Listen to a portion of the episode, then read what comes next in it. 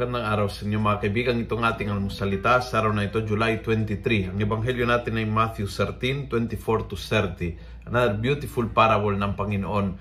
Yung uh, lalaki na may mayari siya ng isang bukit at nagtanim siya ng mabuting trigo at may nagtanim naman ng kanyang kalaban sa gabi tinaniman ng masamang damo. At gusto ng mga uh, tauhan niya na bunutin yung masamang damo.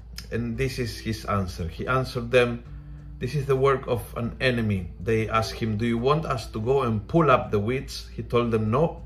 When you pull up the weeds, you might uproot the wheat with them. Baka pagbunot ng masamanda mo, akala mo masamanda mo, yung pala ang binubunod mo ay uh, mabuting trigo. Dahil makapareha sila eh. Makikita mo bandang huli yung mabuting trigo at yung masamang damo. Pero sa umpisa, mula sa pagtanim hanggang sa lumaki, they look the same.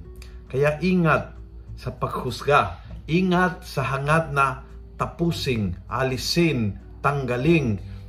Dahil minsan sa ganyang ugali ay mabubunot nating matatanggal yung, yung tao na may malaking pakakataon magbago, yung tao na they look tough pero hindi sila masama. Yung tao na bagamat may mga pakakamali sa nakaraan, mayroon silang proseso ng conversion. We might be closing doors ng mga tao na may malaking potential na maging mabuting trigo. Siguro tulad mo, tulad ko, na, na tayo ay nakaranas ng habag ng Diyos, ng second chances ng Panginoon.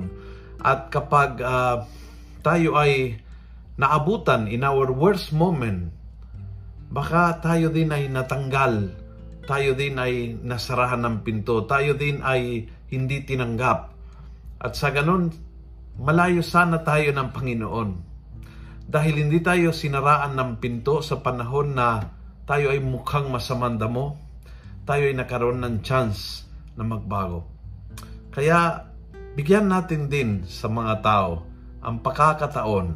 Huwag tayong maging apurado sa paghuhusga at higit sa lahat, huwag tayong maging apurado sa pagbunot, pagtanggal, uh, pagsuspende, pag-alis ng ibang tao sa ating buhay. At kung nagustuhan mo ang video ito, please pass it on. Punuin natin ng good news ang social media. Gawin natin viral, araw-araw ang salita ng Diyos. God bless.